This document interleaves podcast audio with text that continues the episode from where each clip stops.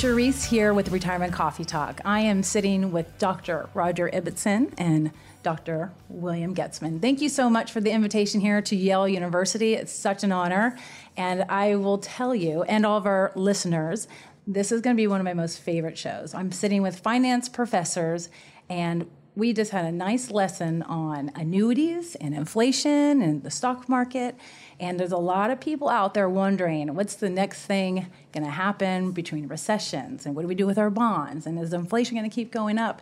And we're hoping to get some answers today. And Roger, the last time you and I hung out was at the New York Stock Exchange. Yes. I had a great conversation. That was in 2019, and we talked about bonds and the, the bubble we're going to have. And you you really pinpointed that.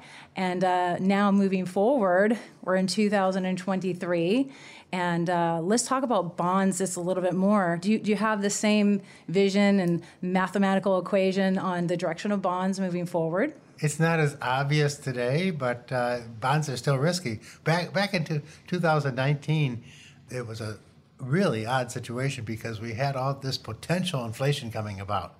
We had the bloated Fed balance sheet, which was basically creating money, and we had huge federal deficits were as big as World War II uh, as a percentage of GDP.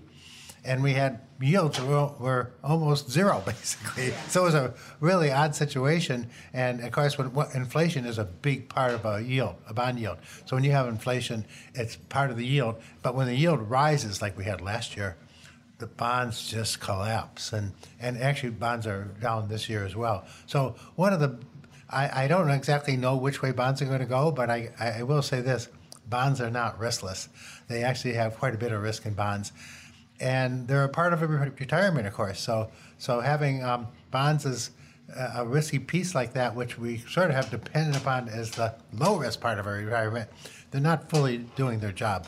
Sure. So if bonds are not riskless and when we, re- we retire, we're looking to reduce exposure to the stock market what are some alternatives? I mean, this is a great answer for both of you to start seeking. Well, I, we did talk a lot today about annuities, mm-hmm. and annuities are certainly one way of doing it because that one of the keys is it's insurance, um, and most annuities are insured in some way, and so insurance is that's what it's all about. Trying to ensure it protects whatever you're trying to protect, whether you're trying to protect collision on your car or fire on your house or something, or life insurance, or just longevity of your retirement.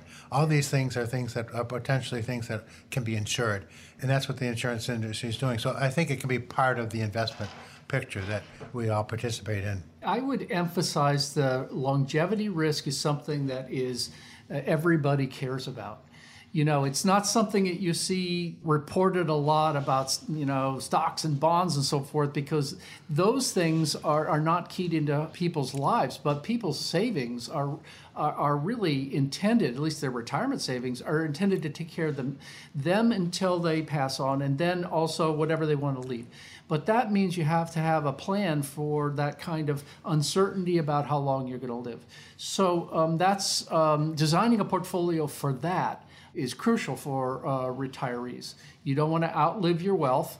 And uh, so, how do you, um, as Roger says, how do you buy insurance that you're not going to outlive your wealth? That's what a life annuity is designed to address. Sure. And, and today we have four kinds of annuities the life annuity, we have the fixed annuity, we have the variable annuity, and we have the wonderful index annuity out of the four annuities, you know, if you had to say, let's just nix it, we don't need it, well, which one would it be? That would be probably the least useful and for retirees? I'm not sure I'm ready to answer that question. we have to be a little politically correct for this one. well, I, I, think you have to realize that the reason those different products exist is because they serve different purposes. Sure.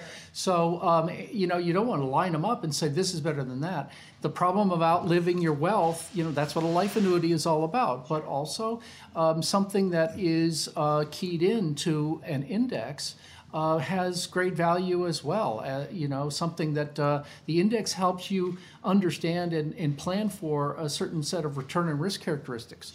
So, you know, that's why that one exists. Um, I think varieties in products, um, in financial products, I mean, the variety has exploded in the last 20 or 30 years. You know, ETFs are a whole uh, world in and of themselves. And so I, I think that that has been really healthy for the most part, but it's also presented challenges for individuals trying to build a portfolio and now you have a lot more choice. Yeah, definitely going outside the box today is working. Speaking of, you know, we want to take a balanced approach to keep up with inflation.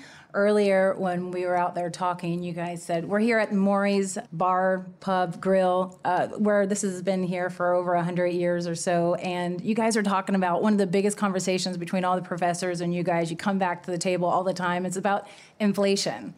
So I would think it'd be more about stock markets and the next recession and stuff. But it sounds like it's really recession because it really just really eats away at our investment returns. And so talk about inflation. I have a $100 bill. And Mr. Benjamin, I would like to know if you go back to 1983, I'll ask Roger first.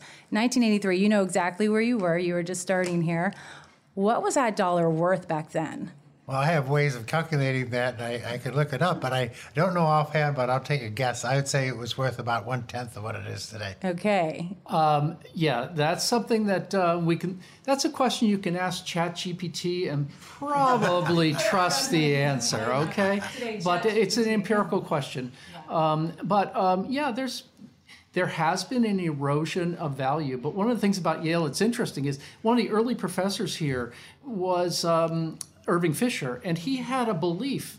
Well, he observed that savers after the First World War, when there was hyperinflation, the savers got decimated by the fact that inflation eroded the value of their currency and of their bonds. And he was a proponent of investing in equities um, that would, he believed, uh, keep abreast of inflation over the long term.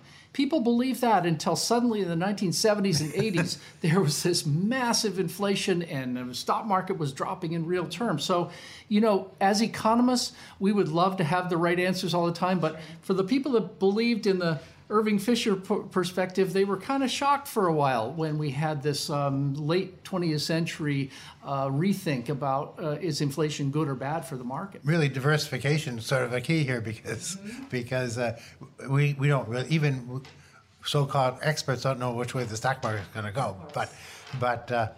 That's why we really need diversified portfolios, so different types of assets in them. Yeah. Do you guys think, um, you know, if you go back to the financial crisis, um, you go back further than that, like right now is there's no better time than the present to be very diversified, annuities, sprinkling them so sh- maybe short-term bills, possibly with some active uh, management. I know that you focus on factor investing a little bit as well, and then also some buy and hold. So, is that almost the perfect portfolio for somebody who could take a little bit of risk and if you were to dash it up a 50 50 in retirement? Hard, that is a hard question to say what would generally fit with people. Um, you know, uh, everybody's got a different retirement horizon and so forth. Um, but I will say, just to echo Roger's uh, perspective, when you look at the big shocks through the 20th century, you know, at times it's been stocks that have pulled you out of the doldrums. There was a, in the 1980s, it was real estate that uh, seemed to have saved the day. So having quite a diversified portfolio um, is something that you're going to need if you're thinking about protecting yourself from the big downdrafts in the market. Got it. So the 60 40 portfolio is now the end all of end all portfolios anymore, it sounds it, it was, you know, for 40 years it did great because bonds had such great returns, but it's going forward that it's not going to work. So alternatives is the answer for at least next five to ten years, and sprinkling a little this and a little that sounds like, and then hopefully Social Security will be here, right? And that's why we need you for all this. yeah. Well, thank you guys so much for having us here. This has uh, been a pleasure and a complete honor. Thank you. Thank you. Yeah. Thanks for listening to the Retirement Coffee Talk podcast. If you have questions or would like to begin the process of building a tailored retirement plan, call Zinnia Wealth at 803 368 3680 or find us online at zinniawealth.com.